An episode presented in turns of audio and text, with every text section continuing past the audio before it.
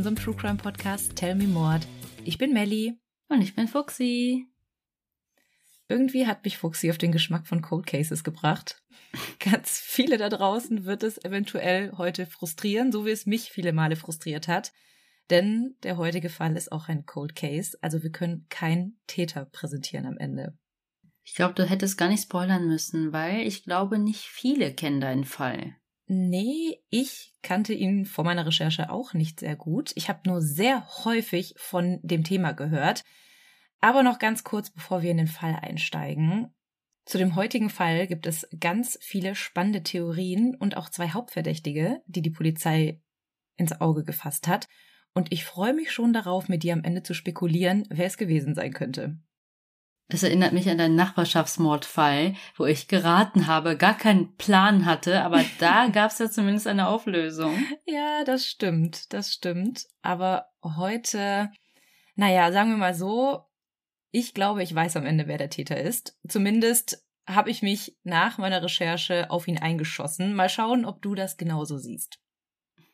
Kannst dich ja dort melden und sagen, ähm, nach tagelanger Recherche bin ich zu dem Entschluss gekommen oder zum Ergebnis gekommen, dass und die sind so äh, und wir haben monatelang, äh, jahrelang versucht. ja, eventuell. Ähm, da bin ich bestimmt nicht die Einzige, die die Polizei damit nervt. Aber du hast schon richtig gesagt, nicht nur Wochen oder Jahre lang, sondern Jahrzehnte lang weiß die Polizei nicht, wer der Täter in diesem Fall heute ist. Aber wo sind wir eigentlich? Wir sind heute in Cleveland, Ohio der 30er Jahre. Und hier geschehen zwischen 1934 und 38 im Stadtteil Kingsbury Run mehrere unaufgeklärte Morde. Es wurden 13 Leichen aufgefunden, bestehend aus sechs Frauen und sieben Männern, und nur drei von diesen 13 konnten je identifiziert werden. Und das liegt vor allem an unserem heutigen Überthema, denn jede dieser Leichen wurde zerstückelt und geköpft. Z wie? Zerstückelt. Ich habe letztens in der Mittagspause mit meinen Kollegen darüber gesprochen und die haben mich gefragt, was der nächste Fall sein wird. Und mein einer Kollege hört sich ja nur die seichteren Fälle an hat er mir gesagt. Und als ich dann schon mal ein Überthema gesagt hat, hat er gesagt, nein, auf gar keinen Fall, nein, höre ich mir nicht an. Kannst du vergessen. Kannst du trotzdem auf Play drücken?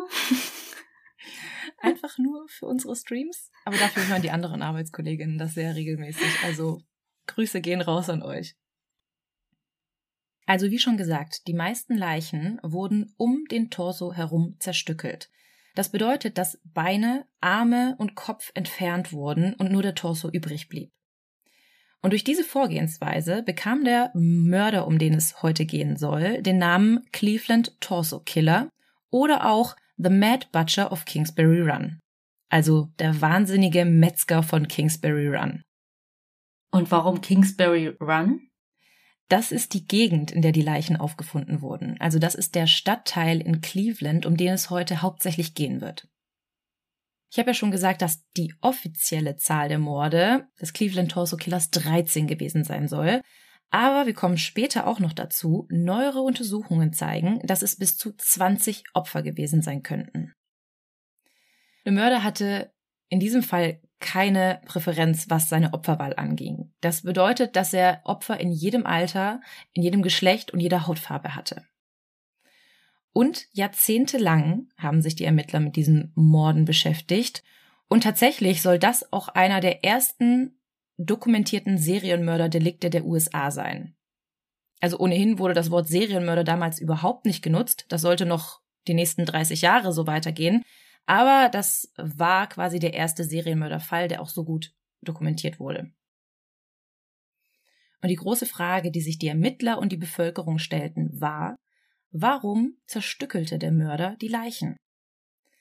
Hatte er ein sexuelles oder sadistisches Interesse oder war es einfach nur ein praktischer Grund, dass die Leichen leichter zu transportieren und schwerer zu identifizieren gewesen sind? Hm. Aber immer den Torso irgendwie übrig gelassen. Mhm, genau. Und ich habe ja auch vorhin erwähnt, dass gerade mal drei der 13 Opfer identifiziert worden sind. Das heißt, dass seine Vorgehensweise mit dem abgeschnittenen Kopf durchaus gewirkt hat. Liebe Mordis, wir haben heute einen ganz besonderen Werbepartner für euch. Denn heute könnt ihr nicht nur mit unserem Code sparen, sondern ihr spart mit jeder einzelnen Bestellung automatisch. Es geht heute um Motatos. Vielleicht hat der eine oder andere bereits von ihnen gehört, denn Motatos rettet Lebensmittel, die es aufgrund von Überproduktion zum Beispiel oder Saisonalität oder von zu kurzem oder teils überschrittenem MHD nicht in den regulären Handel geschafft hätten. Und wie schon gesagt, ihr könnt hier richtig geile Schnäppchen ergattern, denn die Lebensmittel und auch Drogerieprodukte könnt ihr mit bis zu 80% Rabatt kaufen. Und wir mussten natürlich auch zuschlagen und haben heute unsere Box zugeschickt bekommen, die wir gemeinsam mit euch auspacken wollen. Ich hole es mal ganz kurz. Oh. oh Mann, das ist ganz schön schwer. Ja, ich weiß auch, was wir uns bestellt haben, dass es so schwer ist. Wir haben uns hauptsächlich für Sachen entschieden, die wir ohnehin im Alltag gebrauchen können. Zum Beispiel hier, Melli, schau mal. Unser beider Lieblingsmilchersatz. Die Alpro Not Milk im Achterpack für gerade einmal 16,79 Euro mit 30% Rabatt. Der Normalpreis wäre 23,92 Euro. Wir haben damit also über 7 Euro gespart. Ich liebe diese Hafermilch einfach so sehr. Ich packe die in alles rein. In meinen Kaffee, in meinen Müsli. Also mega, mega geil. Aber, Moment, ich muss mal gucken, was wir hier noch haben. Eieiei. Oh, ich habe hier noch was ganz Leckeres. Da mussten wir sofort zuschlagen, als wir das gesehen haben. Nämlich haben wir uns Bio-Edamame Fettuccine bestellt, die regulär 4 Euro pro Packung kosten würden. Also finde ich persönlich ziemlich teuer und mache immer einen großen Bogen darum, weil ich die einfach so gerne mag, aber es nicht einsehe, so viel Geld auszugeben. Aber bei Motatos gab es ganze 68% Rabatt. Also wie krass bitte. Und wir haben gerade mal 1,29 Euro bezahlt. Ja, total. Meistens hat mich hier wirklich der Preis vor einem Kauf abgeschreckt. Ich schaue aber mal weiter, was wir noch so haben. Oha, hier mein Daily Allrounder, der Express Benz Vollkorn Naturreis, den ich fürs Mittagessen gerne schnell in die Mikrowelle packe.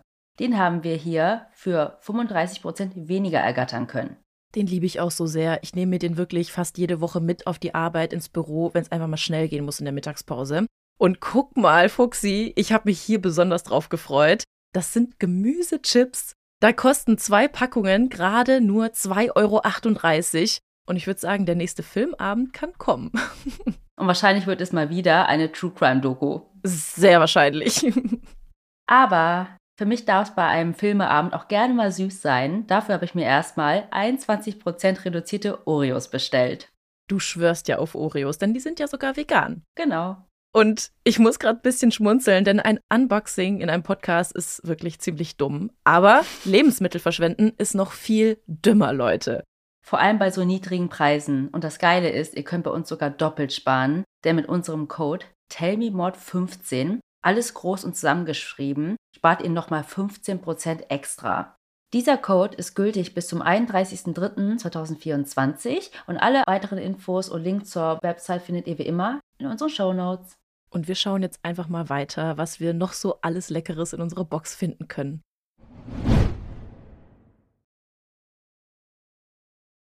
Aber ich würde sagen, wir steigen mal ein und ich würde euch gerne etwas genauer erklären, wo wir uns heute überhaupt befinden. Ich habe ja schon gesagt, dass wir uns in Cleveland und genauer in Kingsbury Run befinden. Und die Gegend ist auch sehr, sehr wichtig für die ganze Vorgehensweise des Mörders. Cleveland ist eine Großstadt im Nordosten des US-Bundesstaats Ohio. Die Stadt liegt an der Mündung des Cuyahoga Rivers, der in den Erie-See mündet. Beides, der Fluss und der See, werden noch eine Rolle in dem Fall heute spielen. Kingsbury Run liegt etwas außerhalb Clevelands und durch diese Lage wurde der Stadtteil auch zu einem wichtigen Gebiet für den industriellen Eisenbahnverkehr. In den 10er und 20er Jahren boomte die Industrie in diesem Stadtteil auch regelrecht. Damals war Kingsbury Run noch eine richtig tolle Gegend, die direkt am Fluss lag, mit vielen Grünflächen und Picknickplätzen, wo sich die Menschen am Wochenende versammelten. Aber auf die Boomerjahre folgte eine Welle der Armut. Während der großen Depression begann die Industrie zusammenzubrechen und die Arbeitskräfte in Cleveland litten sehr darunter. Durch die große Arbeitslosigkeit waren vor allem Minderheiten und Einwanderer stark betroffen. Und viele dieser vertriebenen und arbeitslosen Menschen ließen sich dann auf verlassenen Grundstücken nieder und bildeten eigene kleine Gemeinschaften, die auch als Shantytowns bekannt wurden. Und genau eine solcher Shantytowns entstand dann in Kingsbury Run. Das sind dann, ich glaube, wir haben da schon mal in einer Folge drüber gesprochen, so wie in LA, diese Baracken, die die auf der Straße errichten ähm, und da quasi einfach campen. Das sind ja einfach Zelte oder kleine Hütten, die dann mhm. auf dem Gehweg erbaut werden. Was man so in Deutschland gar nicht dürfte. Nee, nee. Und durch diesen Umbruch in Kingsbury Run kam es dazu, dass die Gegend in den 30er Jahren eine der trostlosesten und gefährlichsten Gegenden Clevelands wurde. Die armen und meist arbeits- und obdachlosen Menschen in diesem Viertel lebten unter katastrophalen Bedingungen und wenn man noch ein bisschen Glück hatte, besaß man dann eine dieser Hütten auf der Straße. Trotzdem standen mangelnde Hygiene, kein Essen und keine Arbeit auf der Tagesordnung. Viele nannten das Viertel auch Hobo Jungle, was so viel heißt wie Landstreicher oder Obdachlosen-Dschungel. Ich glaube, so kann man sich das auch so ein bisschen vorstellen. Ja, es ist wie ein Trailerpark, nur ohne Wohnwagen. Mhm. Und auch ohne Sanitär Anlagen. Hm. Im Osten von Kingsbury Run sah es da nur ein wenig anders aus. Hier gab es allerdings Clubs, Bars, Glücksspiellokale und Bordelle. Man kann also nicht sagen, dass die Menschen dort nicht trotzdem auch Spaß hatten, aber alles in allem war es schon etwas heruntergekommener und trostloser. Ich glaube, so ein bisschen kann man das auch vergleichen ich weiß jetzt gerade gar nicht mehr genau, in welchem Stadtteil das war, aber wenn man in unsere Robert Picton Folge, P wie Pigfarmer reinhört, der war ja auch immer in so einem Viertel unterwegs, ähm, wo sehr viele Sexarbeiterinnen unterwegs waren, sehr viele Bars, sehr viele Clubs und auch nur zwielichtige Gestalten rumgelaufen sind. Am 23. September 1935 spielten zwei Schuljungen Softball auf einem Feld in Kingsbury Run, als einer von ihnen den Ball zu weit warf. Der Ball landete dann in einer Schlucht am Hügel und die Jungs rannten dem Ball sofort hinterher. Aber als sie in der Schlucht ankamen, stoppten sie erprobt. Was sie sahen, konnten sie nicht glauben, denn dort unten lagen zwei nackte, kopflose männliche Leichen.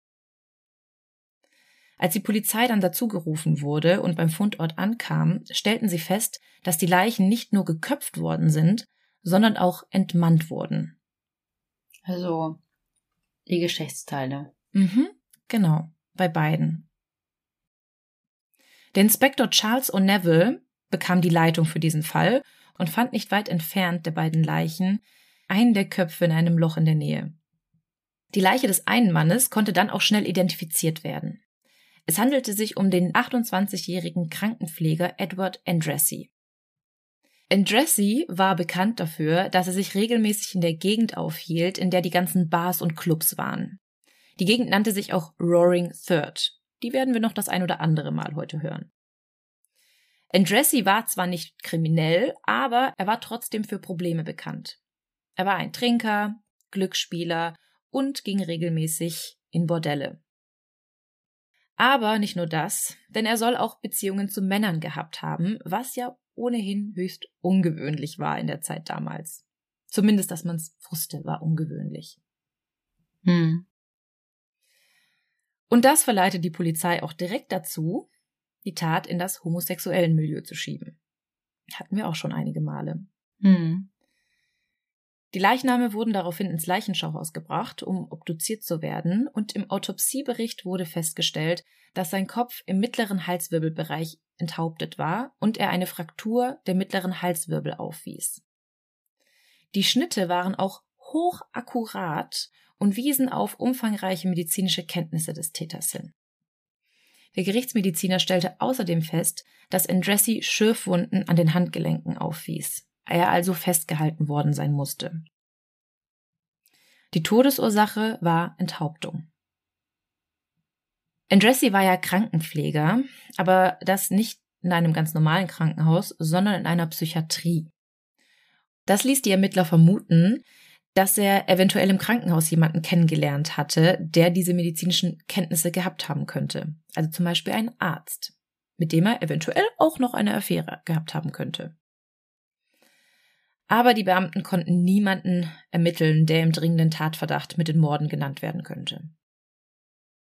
Andressis Leiche lag vermutlich bereits zwei oder drei Tage am Fundort.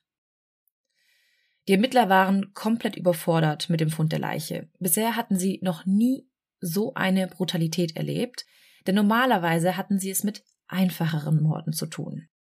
Morde, die im Streit oder aus Eifersucht passiert sind, aufgrund von geschäftlichen Differenzen oder Morde, die sich in die Sparte organisierte Kriminalität schieben lassen. Hm. Aber hier hatten die Ermittler das Gefühl, dass der Mörder Spaß daran hatte. Nicht nur beim Morden selbst, sondern auch beim Zerstückeln der Leiche. Die Ermittler gingen von zwei Möglichkeiten aus, weshalb der Körper zerstückelt wurde. Erstens die defensive Zerstückelung. So war die Leiche einfacher zu transportieren und zu entsorgen. Man hatte ja nicht nur einen unhandlichen Körper, sondern hatte mehrere Einzelteile, die man auch einfach in verschiedenen Säcken transportieren könnte. Zweitens die aggressive Zerstückelung. Und hier geschieht der Mord bzw. die Zerstückelung dann aus starken Emotionen heraus, wie zum Beispiel Wut gegen das Opfer. Durch die Verstümmelung des Genitalbereichs konnten die Ermittler die defensive Zerstückelung erstmal ausschließen und gingen deshalb auch direkt von einem Sexualverbrechen aus. Hm. Also, wie schon gesagt, ein verschmähter Liebhaber, ein verschmähter Arzt, der dann mit der Zurückweisung nicht klarkam. Die Leiche des zweiten Mannes konnte nicht identifiziert werden. Er soll etwa 40 Jahre alt gewesen sein und dieser wurde ebenfalls entmannt und enthauptet. Der Kopf wurde auch ganz in der Nähe des Fundorts gefunden. Seine Haut wies rötlich-ledrige Flecken auf. Es schien so, als hätte der Täter versucht, mit chemischen Mitteln den Leichnam so zu behandeln, um ihn scheinbar haltbarer zu machen und zu konservieren. Zuerst wurde auch der Todeszeitpunkt auf sieben bis zehn Tage zurückdatiert, aber das wirkte nur wegen dieser chemischen Konservierung so. Später wurde festgestellt, dass der Todeszeitpunkt bereits drei bis vier Wochen zurückliegt. Also wurden sie nicht gleichzeitig umgebracht? Nee. Das heißt, dass der unbekannte Tote Nummer eins war und Andressi Nummer zwei. Hm. Deshalb wurde auch der unbekannte John Doe 1 genannt. Die Ermittler konnten den Mörder nicht ermitteln und ein halbes Jahr lang führten sie diverse Befragungen durch, doch kein dringender Tatverdacht. Dann, am 26. Januar 1936, also ein halbes Jahr nach den ersten Funden, wurde dann eine dritte Leiche entdeckt. Zwischen der East 20th Street, mitten in Cleveland, wunderte sich eine Anwohnerin über das Hundegebell auf der Straße.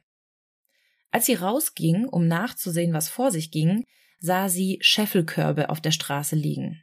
Das war eine frühere Maßeinheit, das sind einfach, ja, so kleine Körbe, die man zum Transportieren von Waren benutzte. In ihnen waren Pakete, die in Zeitungspapier eingewickelt und mit Schnüren zugeschnürt wurden. Diese Pakete sahen aus wie Schinken, also in so Papier gewickelter Schinken. Und weil die Frau nicht wusste, was das da auf der Straße zu suchen hatte, öffnete sie eins der Pakete.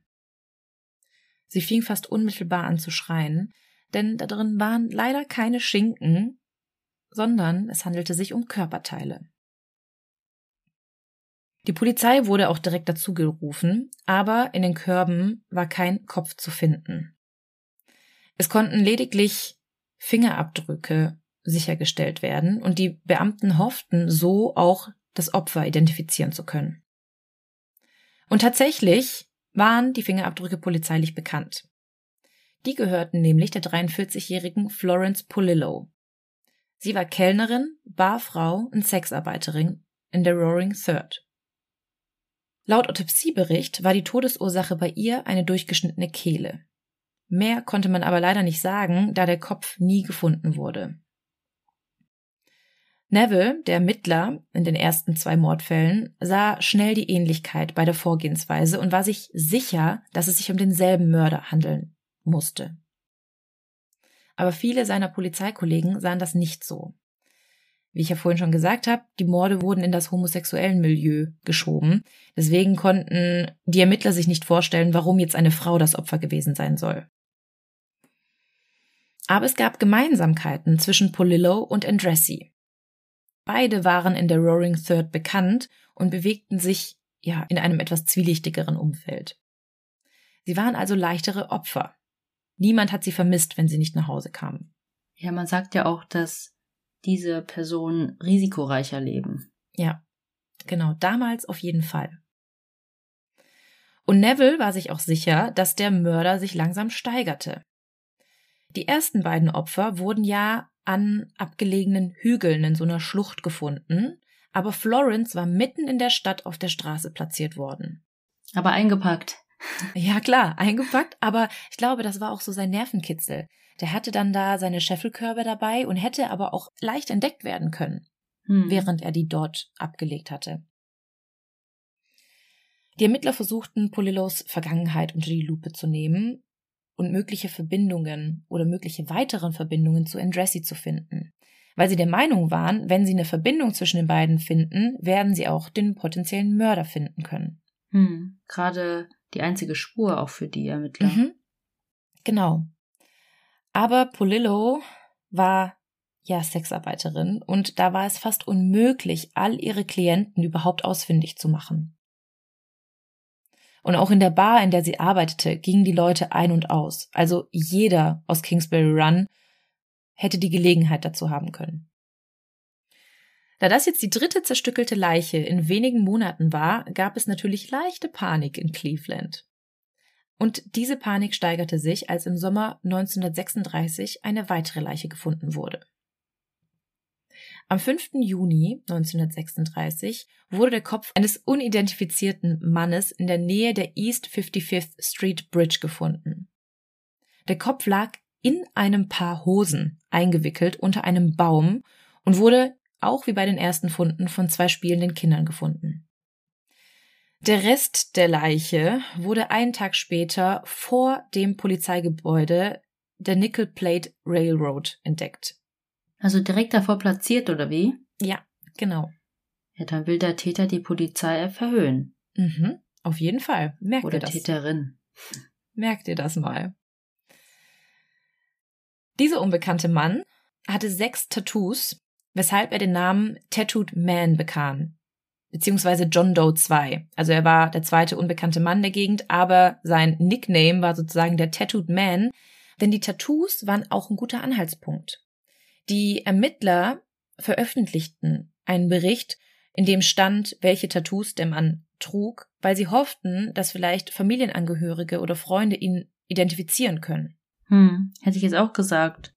Ja, leider blieb es bei dem Nickname. Ähm, er wird in den Akten John Doe 2 genannt, weil auch er nie identifiziert werden konnte. Hm. Ja, vielleicht kam er gar nicht aus der Gegend. Das kannst du dir auch mal merken. ich habe meinen Ermittlerhut auf. ja, nicht schlecht. Im Autopsiebericht wurde festgestellt, dass seine Leiche blutleer war und der Kopf abgetrennt wurde, während das Opfer noch lebte. Black Dahlia. Mhm.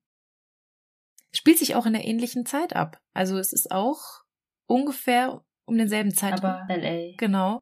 Und auch bei der Black Dahlia waren ja auch die Schnitte so akkurat, dass man einen Mediziner genau. ja, als Täter nicht ähm, ausschließen kann.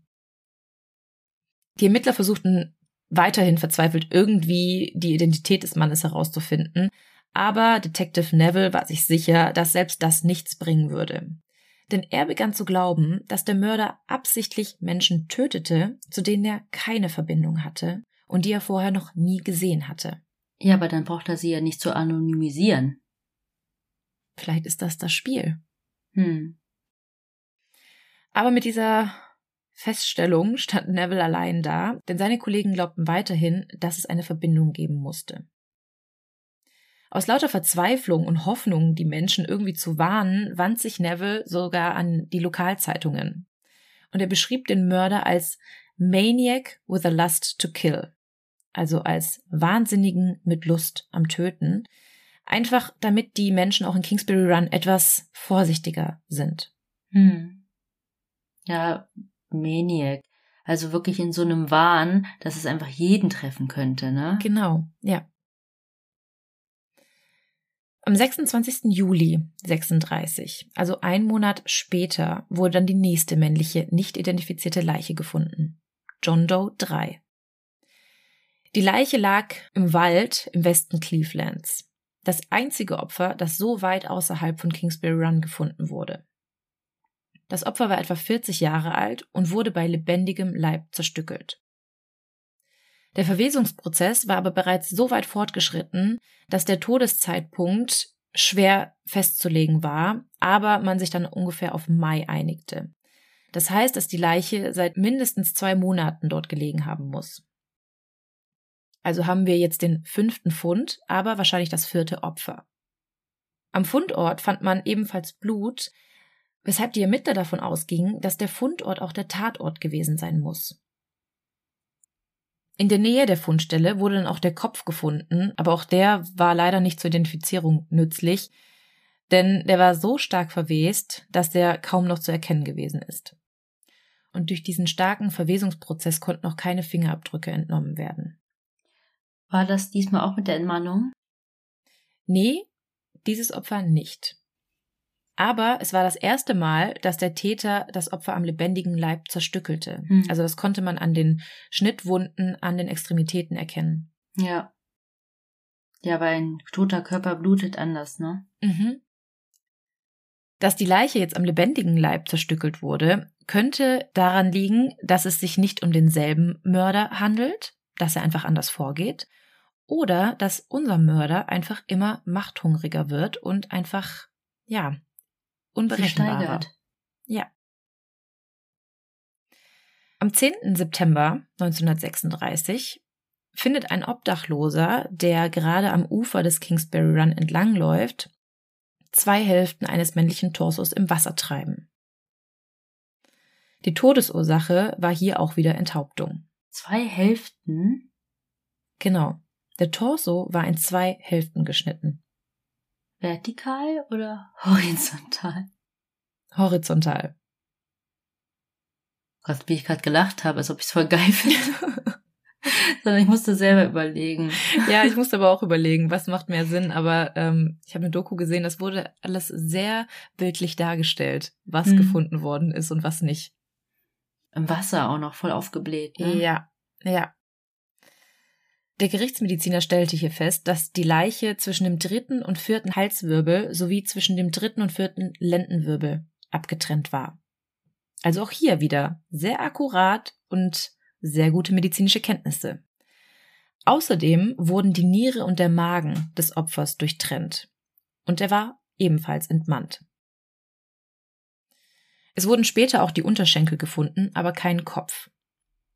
Die Feuerwehr pumpte sogar das Wasser im Bach Kingsbury Run heraus, um weitere Leichenteile zu finden, aber der Kopf blieb verschwunden und die Leiche nicht identifiziert.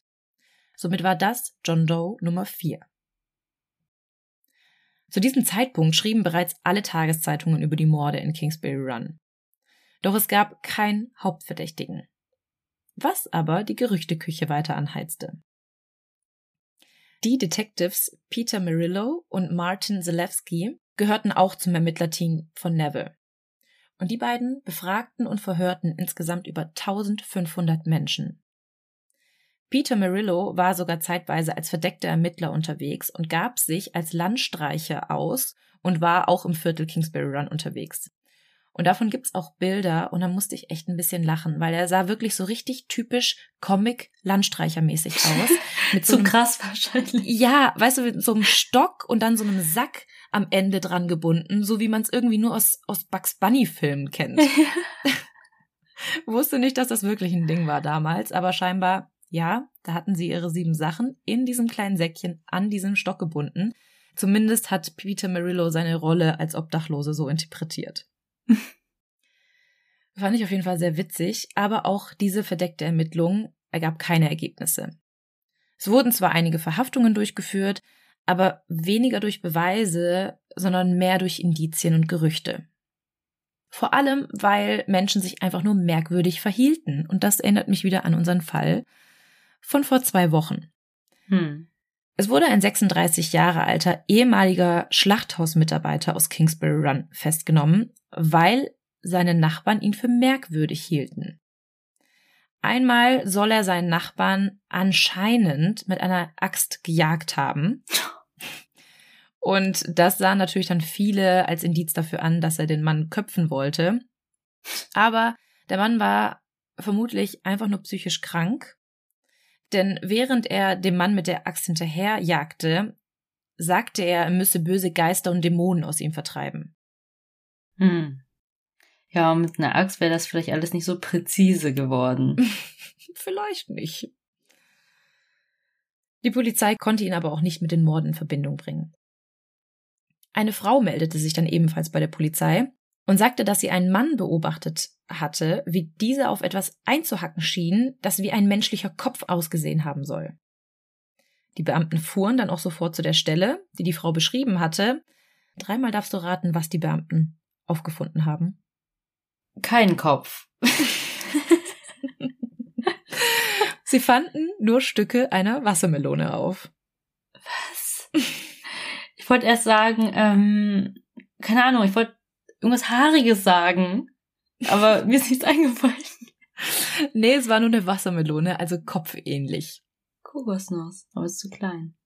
Ja.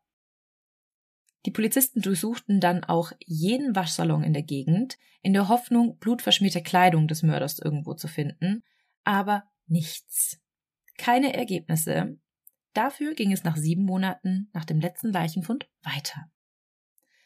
Am 23. Februar 37 wurden Leichenteile eines nicht identifizierten, etwa 20 Jahre alten weiblichen Opfers am Euclid Beach am Ufer des Eriesees gefunden. Jane Doe Nummer 1.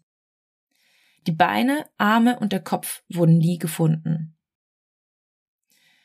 Immer mehr mögliche Verdächtige kamen zum Vorschein, aber es schien, als hätte die Polizei überhaupt keinen Anhaltspunkt. Solange sich irgendwer verdächtig verhielt, kam er schon in den Fokus der Ermittlungen. Es gab zum Beispiel einmal einen Mann, der ein blutiges Schlachtermesser an einer Tankstelle herumwirbelte und behauptete, er hätte einen Obdachlosen umgebracht. Konnte aber auch nie in Verbindung gebracht werden, dann gab es auch noch einen Mann, den man eher in die Esoterik-Schiene hätte stecken können. Er arbeitete nämlich mit alternativen Heilverfahren und Amuletten und es wurde behauptet, er hätte eine Möglichkeit gefunden, menschliche Köpfe zu transplantieren. Also ein bisschen Frankenstein-mäßig. Hm. Deswegen vielleicht die Konservierung. Ja, ja. Das ist zumindest das, was die Polizei dachte und die gingen wirklich jedem Hinweis nach. Hm. Oder zum Beispiel ein Medizinstudent, der behauptete, er hätte die Lösung gefunden, um menschliche Gliedmaßen transplantieren zu können. Was heute medizinischer Durchbruch wäre, war damals einfach, ja, gruselig, komisch und verdächtig. Hm, dem Amulett. und dann noch ein Verdächtiger, und da dachten die Polizisten wirklich, sie haben den Täter gefunden. Es war nämlich ein ehemaliger Wrestler, und in seinem Haus wurde eine blutige Fleischerschürze gefunden, fünf Metzgermesser, eine Axt, Malereien über Köpfungen und eine große Kollektion an erotischen Malereien. Aber auch er konnte nie mit den Morden in Verbindung gebracht werden. Am 6. Juni 1937 wurde das achte Opfer unter der Lorraine Carney Brücke gefunden. Wieder ein weibliches Opfer, aber diesmal afroamerikanischer Herkunft.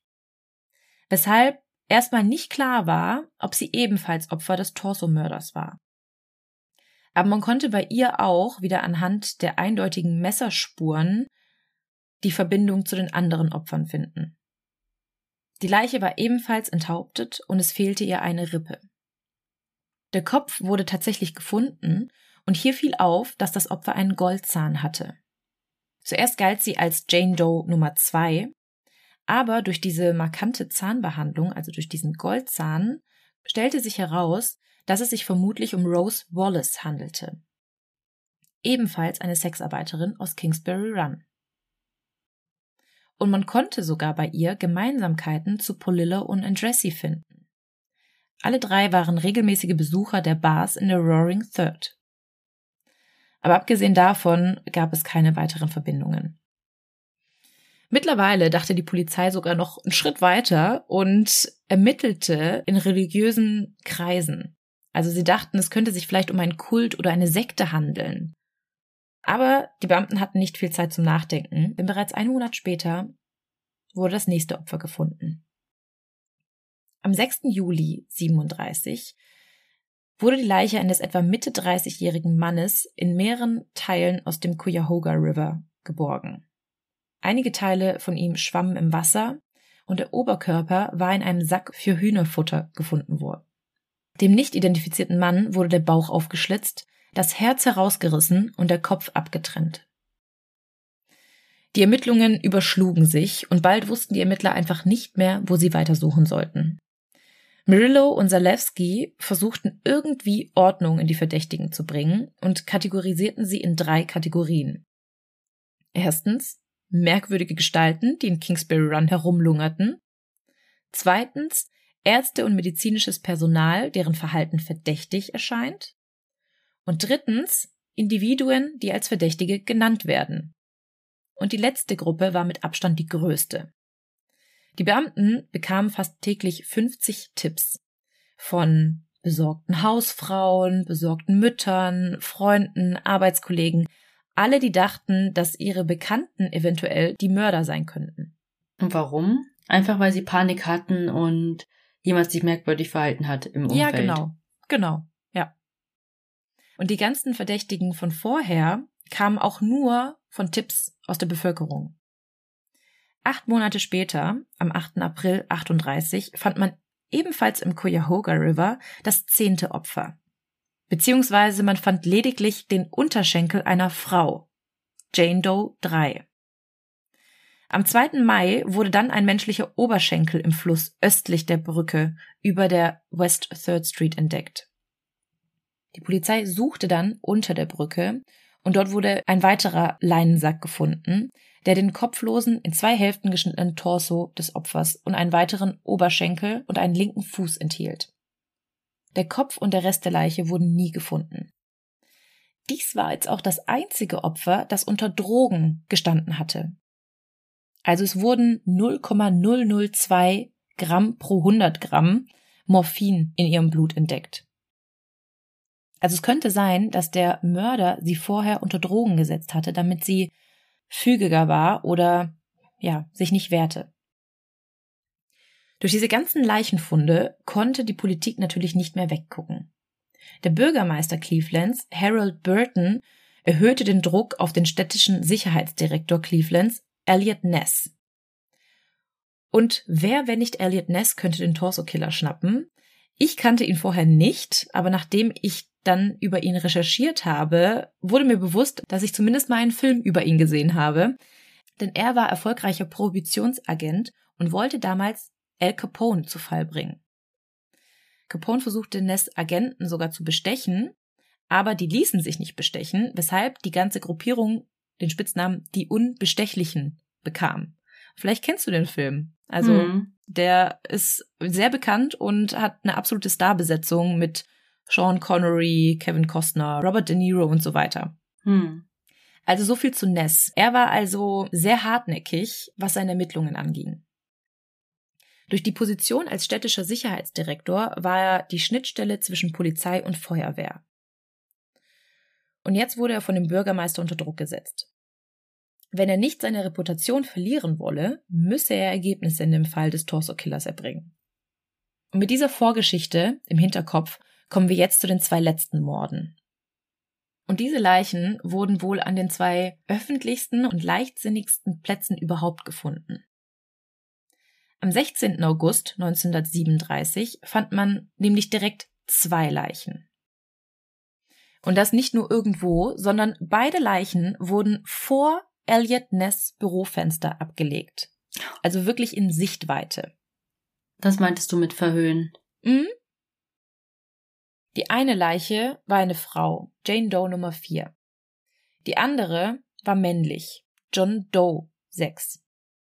Und wie bei den anderen Opfern wurden die Köpfe vom Körper abgetrennt und die Opfer sind bis heute nicht identifiziert. Für Ness war das natürlich jetzt wie ein Schlag ins Gesicht und er wollte umso dringender den Torso-Killer kriegen. Am 18. August, zwei Tage nach den Funden vor seinem Büro, versammelte Ness gegen 0.40 Uhr 35 Detectives und Polizeibeamte in Kingsbury Run. Und gemeinsam sollten sie im gesamten Stadtteil eine Razzia durchführen. Sie durchsuchten Bars, Spielotheken, Bordelle, überall auf der Suche nach Hinweisen, die auf die Morde oder den Mörder schließen lassen. Sie verhafteten schließlich auch 63 Verdächtige. Und jetzt hätte die Razzia eigentlich damit enden können, man hat Verdächtige festgenommen, man kann sie verhören und man hätte eventuell den Täter unter ihnen finden können, aber das war Ness nicht genug. Es wirkte so, als wäre er etwas gekränkt in seinem Stolz gewesen, aufgrund der Tatsache, dass zwei Opfer so nah an seinem Büro gefunden wurden. Und so beschloss Ness, die Hütten und die Baracken in Kingsbury Run, also dort, wo die Obdachlosen lebten, niederzubrennen. Er begründete das Niederbrennen der Barackensiedlung so, dass er die Fingerabdrücke katalogisieren wollte, um eventuell neue Opfer leichter zu identifizieren und eventuell auch einen Mörder hervorbringen zu können. Aber warum dann niederbrennen? Also er hat, bevor er die Baracken niedergebrannt hat, quasi die Fingerabdrücke von den Obdachlosen genommen und dann niedergebrannt, damit die quasi aus der Gegend verschwinden. Damit es erstmal weniger Opfer, potenzielle Opfer gibt und zweitens eventuell der Mörder vertrieben wird. Hm. Das war seine komische Logik aus dem Ganzen. Vier Tage nach dem Brand der Barackensiedlung am 22. August 38 startete Ness dann die nächste Aktion. Er veranlasste sechs Zwei-Mann-Suchtrupps dazu, in Kingsbury Run und Umgebung städtische Feuerinspektionen durchzuführen. Das war die offizielle Begründung. Aber eigentlich waren die Detectives weiter auf der Suche nach Beweisen. Tatwaffen. Genau. Zu den Detectives, die bei dieser Aktion mithelfen sollten, gehörten Orley May, Emil Mussel, Peter Murillo und Martin Zelewski. Alles Männer, die von Anfang an an dem Fall gearbeitet hatten und die Frustration halt sehr, sehr deutlich gespürt haben. Die wollten auch endlich den Mörder finden. Und jetzt waren ihnen alle Mittel recht. Die Durchsuchung ergab zwar überhaupt keine neuen oder belastenden Informationen, die zur Verhaftung oder Verurteilung eines Verdächtigen hätten führen können, aber die systematische Durchsuchung führte dazu, die Aufmerksamkeit der Öffentlichkeit auf die unzureichenden und unhygienischen Wohnverhältnisse in der Innenstadt von Cleveland zu lenken. Die Teams entdeckten dabei Hunderte von Familien, die in gefährlichen Brandnestern ohne Toilette und fließendem Wasser lebten.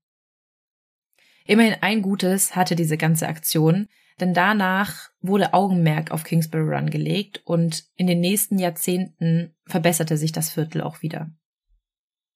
Und tatsächlich hörten aber auch nach der Razzia die Morde auf.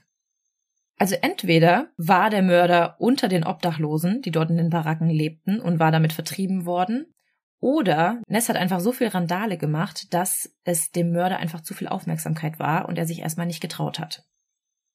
Die Behörden verhörten während der Ermittlungen rund 9100 Personen und obwohl dieser Fall zu den größten polizeilichen Ermittlungen in der Geschichte Clevelands führte, gab es am Ende nur zwei Hauptverdächtige. Frank Dolezal und Francis E. Sweeney. Aha, dieser Name schreit schon nach Serienmörder oder Mörder. Der zweite? Ja. Mhm. Es gibt. Oh, war das eine Serie? Mit so einem Typen, der hieß auch Sweeney. Mir kommt das auch total bekannt vor. Ich komme noch drauf. Der war so voll weird. der Name hört sich auch irgendwie weird an. Mhm. Also kommen wir jetzt mal zu den Verdächtigen. Am 24. August 39 wurde der erste Verdächtige, der 52-jährige Maurer namens Frank Dolezal, verhaftet. Eine Sexarbeiterin hat ihn angezeigt, weil er sie nicht bezahlen wollte und daraufhin mit einem Metzgermesser auf sie losging. Und sie entkam nur, weil sie aus dem zweiten Stock aus seinem Fenster sprang. Was die Ermittler stutzig machte, war, dass Frank zeitweise mit Polillo, also dem dritten Opfer, zusammen war und sogar mit ihr zusammen gelebt hatte. Und tatsächlich schien er sogar Verbindungen zu Andressi, Opfer Nummer 1, und Wallace, Opfer Nummer 8, gehabt zu haben. In Untersuchungshaft gestand Frank sogar den Mord an Polillo. Aber nur kurze Zeit später zog er das Geständnis wieder zurück. Er behauptete, er wurde in seiner Zelle zusammengeschlagen, weshalb er überhaupt nur gestanden hatte. Man muss auch sagen, dass er sechs gebrochene Rippen hatte und auch keine Details über die Morde verraten konnte. Also, ja, er wusste einfach nichts. Trotzdem sollte ein Prozess wegen Mordes stattfinden, also wegen dem Mord an Polillo. Aber nur einen Monat später starb er unter verdächtigen Umständen im Gefängnis. Es sah erst so aus, als hätte er sich erhängt in seiner Zelle, aber was fragwürdig an dem Ganzen ist, ist, dass Dolezal 5,8 Fuß groß war und die Zimmerhöhe war nur 5,7 Fuß hoch. Also die Höhe des Raumes war geringer als seine Körpergröße, weshalb er sich so hätte gar nicht erhängen können. Hm. Er kann einfach stehen. Mhm. Und die Polizei fand auch keine Beweise, die für ihn als Hauptverdächtigen sprachen. Und als dann auch noch die Sexarbeiterin ihre Aussage zurückzog, geriet alles ins Wanken. Sie sagte, dass die Beamten sie dazu gedrängt hätten, eine Aussage gegen Frank zu machen. Weil wahrscheinlich die Beamten auch endlich einen Täter präsentieren wollten. Hm. Dolezal wurde nach seinem Tod von der Verwicklung in die Morde freigesprochen. Also ich meine, nur weil er viele Menschen dem Camp kannte, heißt es ja nicht, dass er der Mörder war. Hm. Die lebten ja sowieso sehr eng beieinander und sehr nah aneinander und waren sozial sehr stark miteinander verbandelt. Also jeder kannte im Grunde jeden. Aber kommen wir doch jetzt mal zu meinem Hauptverdächtigen. Dr. Francis E. Sweeney. Er wurde am 5. Mai 1894 geboren und war Veteran des Ersten Weltkriegs. Dort gehörte er einer medizinischen Einheit an, die im Feld Amputationen durchführte. Das heißt, er hatte definitiv anatomische Kenntnisse und wusste genau, wie man einen Körper zerteilen musste. Hm. Also wo welche Gelenke waren, Knochen, wo welche Arterien lang liefen oder wie man einen Menschen enthaupten könnte. Nach dem Krieg wurde Sweeney aufgrund pathologischer Angstzustände und Depressionen zum Alkoholiker. Ich glaube, heute würde man sagen, er hatte eine PTBS, Hm. aber damals, ja, wurde das alles ein bisschen abgetan. Aber noch eine wichtige Sache ist mit Sweeney während des Kriegs passiert. Bei einem Gefecht wurde er Opfer einer Nervengasattacke, welche dann zu schweren, irreversiblen Nervenschäden führte. Alle sagten, dass Sweeney nach dem Krieg nicht mehr derselbe war wie vorher. Sweeney wurde sogar persönlich von Ness zu den Morden befragt, aber bevor Ness ihn überhaupt verhören konnte, musste Sweeney drei Tage lang ausnüchtern, weil er so betrunken war. Seine Frau wurde währenddessen vernommen und sie gab an, dass Sweeney alkoholabhängig war und sie und ihre Söhne schlug. Manchmal verschwand er sogar für mehrere Tage und er vernachlässigte seinen Beruf. Als Arzt. Mhm. Sweeney wurde verhört und es wurden auch zwei Lügendetektortests mit ihm vorgenommen, die er beide nicht bestanden hatte. Das ganze Polizeipräsidium dachte, jetzt haben wir den Mann, jetzt ist er dran, er muss es sein.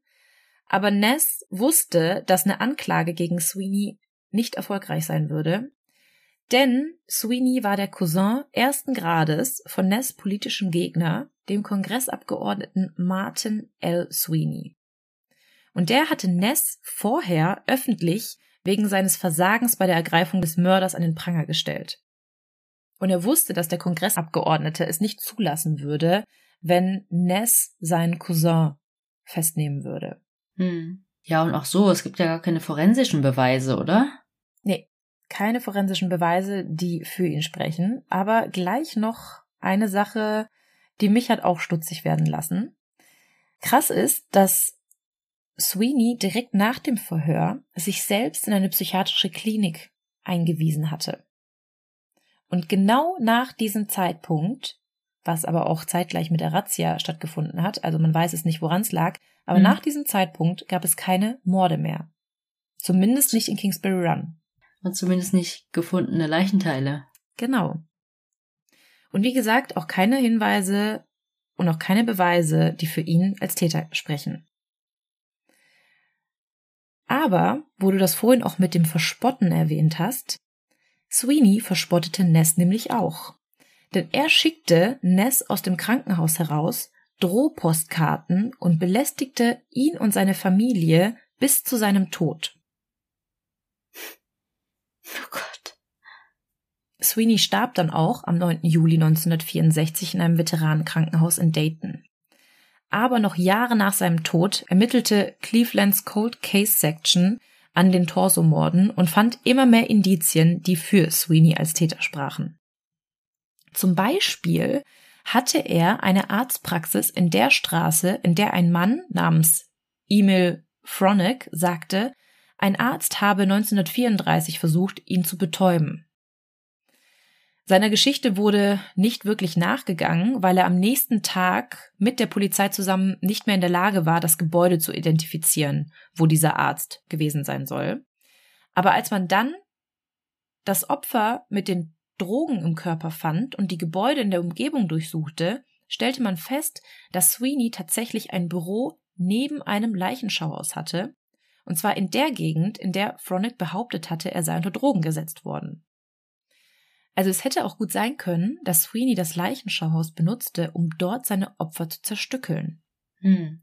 Weil da war es ja nicht unüblich, dass man mit Leichen hantiert und dass auch Blut fließt. Ist das so? Zumindest kann man da kein Chaos hinterlassen und alles sehr sauber wieder hinterlassen. Hm. Aber es gibt auch noch weitere Theorien, also die nicht für Sweeney sprechen. Und zwar kam die 1997 auf und besagt, dass es möglicherweise nicht nur einen Butcher von Kingsbury Run gab, sondern die Morde von verschiedenen Personen begangen worden sein könnten. Eine andere Theorie ist, dass es sich bei dem Torso-Mörder um einen Durchreisenden handeln könnte, der auf den Schienen unterwegs war. Mhm. Du guckst schon richtig, denn die meisten Morde ereigneten sich in der Nähe von Bahngleisen. Und vor allem spricht dafür, dass es zwar in Kingsbury Run keine Morde mehr gab, aber ähnliche Morde auch in anderen Bundesstaaten stattgefunden haben. Man geht zwar heute davon aus, dass es sich um mindestens 13 Opfer handelt. Ich habe ja eingangs erwähnt, dass es 13 Opfer waren und wer aufgepasst hat, hat nur 12 gezählt. Aber mittlerweile weiß man, dass es noch ein 13. Opfer gehabt haben muss, das noch vor allen anderen gefunden wurde. Nämlich war das die Lady of the Lake. Sie wird als Nummer 1 oder Opfer 0 gezählt und sie wurde am 5. September 34, also ein Jahr vor den Morden, am Ufer des Lake Erie von einem Passanten gefunden. Ja, war ein paar Jahre vorher dann, ne? Nee, ein Jahr vor den ersten Morden. Ah ja. Und sie wurde im Grunde an derselben Stelle gefunden wie das Opfer Nummer 7, Jane Doe 1. Hm.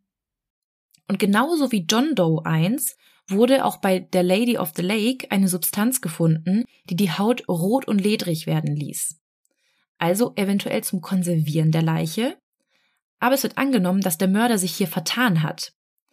Denn die Chemikalie, die bei den Leichen zum Einsatz kam, war Kalkchlorid, was dazu führt, dass die Leiche quasi haltbarer gemacht wird. Aber was der Mörder wahrscheinlich benutzen wollte, war Brandkalk, so wie bei John Wayne Gacy, denn das lässt Leichen schneller zersetzen. Hm.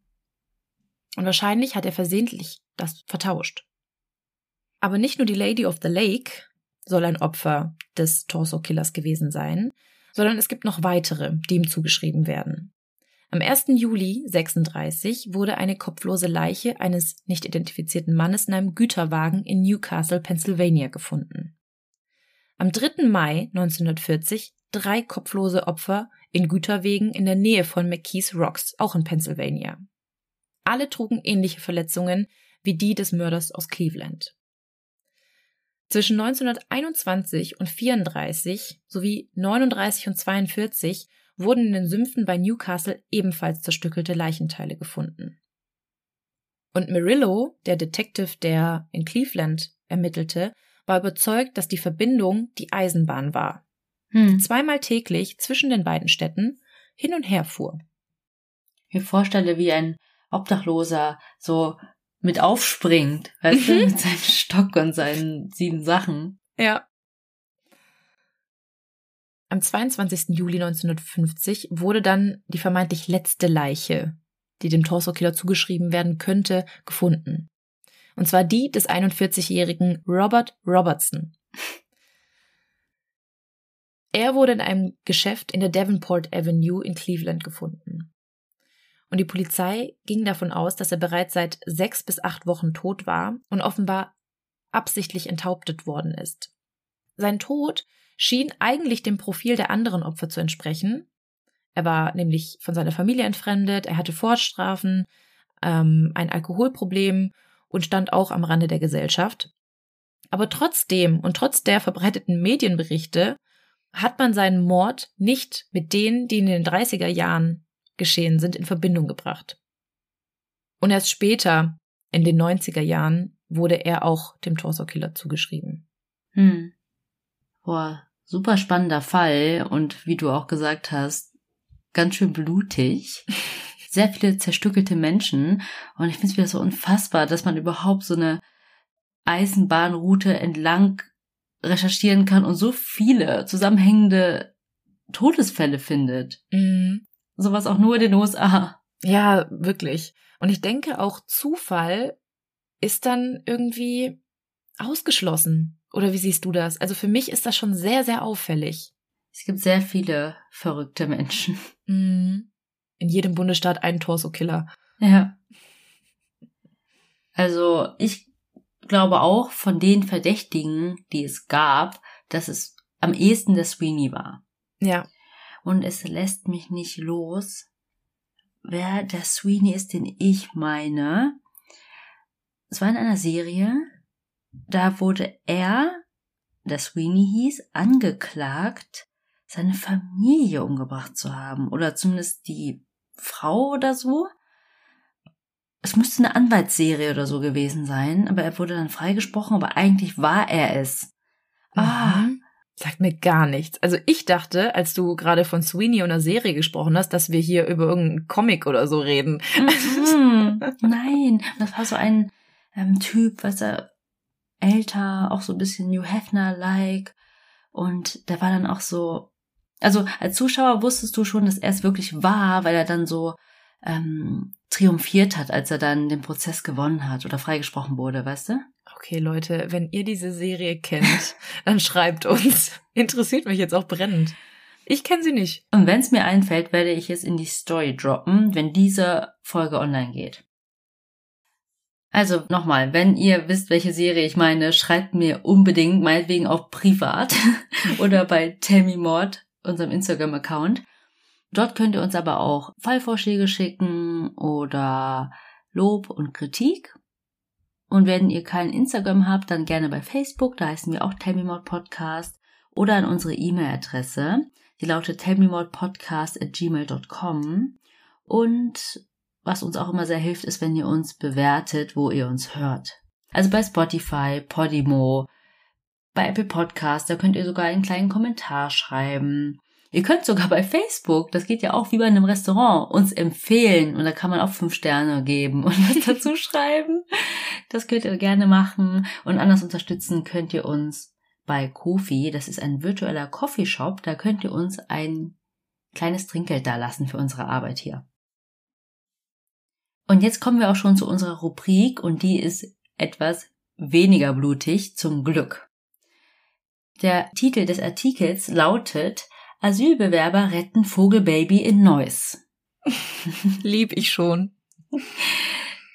Neuss ist ja direkt bei uns um die Ecke, aber was mich auch gecatcht hat, ist, unter dem Bild steht das Wort Taubenbaby.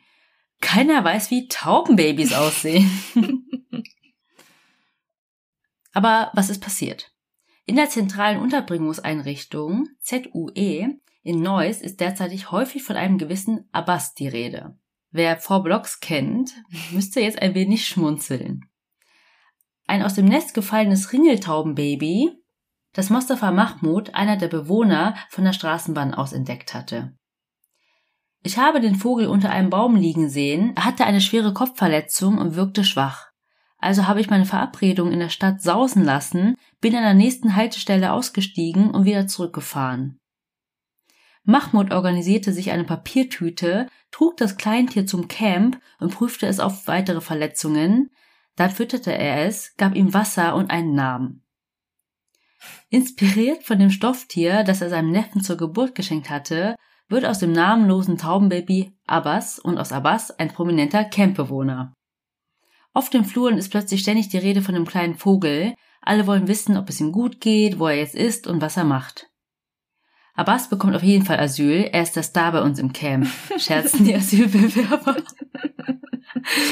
und sogar deren Familien in der Türkei, Syrien und Algerien erkundigen sich am Telefon nach der kleinen Ringeltaube aus Deutschland.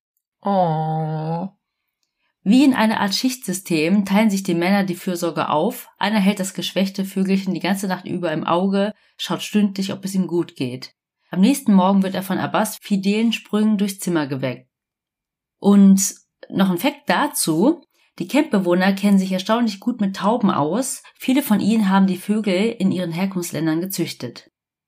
So junge Tiere können ohne ihre Eltern nicht überleben. Deshalb ist die Fütterung das Wichtigste, um die Kleinen durchzubringen.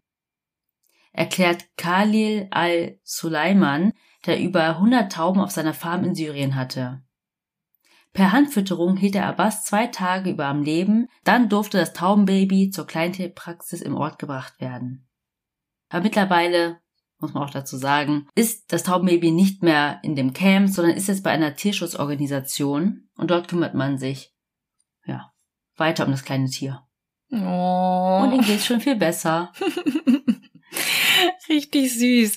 Kennst du eigentlich unsere Story, wie wir ein Amselbaby retten? Nee.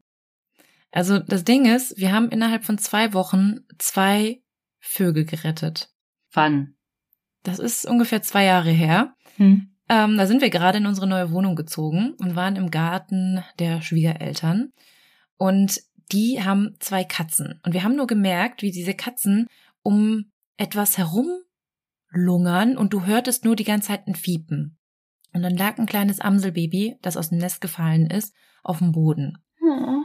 Wir haben es dann eingepackt, haben ihn ein bisschen Stroh reingemacht und haben ihn dann mit Haferbrei gefüttert, weil das kann man wohl machen. Ja, haben wir gegoogelt und haben es dann am nächsten Tag ähm, auch zur Tierrettung gebracht. Die haben das kleine Amselbaby dann Amselito getauft. Amselito? Ja. Und das Krasse war, wir dachten, okay, wir sind so gute Menschen, wir haben jetzt ein Vogelbaby gerettet. Eine Woche später gehe ich aus dem Haus und hinter einem Blumentopf liegt eine dicke Taube. Also eine richtig große Taube, die da einfach lag oder saß und nicht weg konnte. Aber sie konnte sich bewegen, also die konnte vor und zurücklaufen, aber die ist halt nicht hinter diesem Kübel hervorgekommen. Und ich musste morgens früh zur Arbeit und habe das meinem Vermieter erzählt und er meinte, er beobachtet das mal, guckt, ob die vielleicht mal wegfliegt.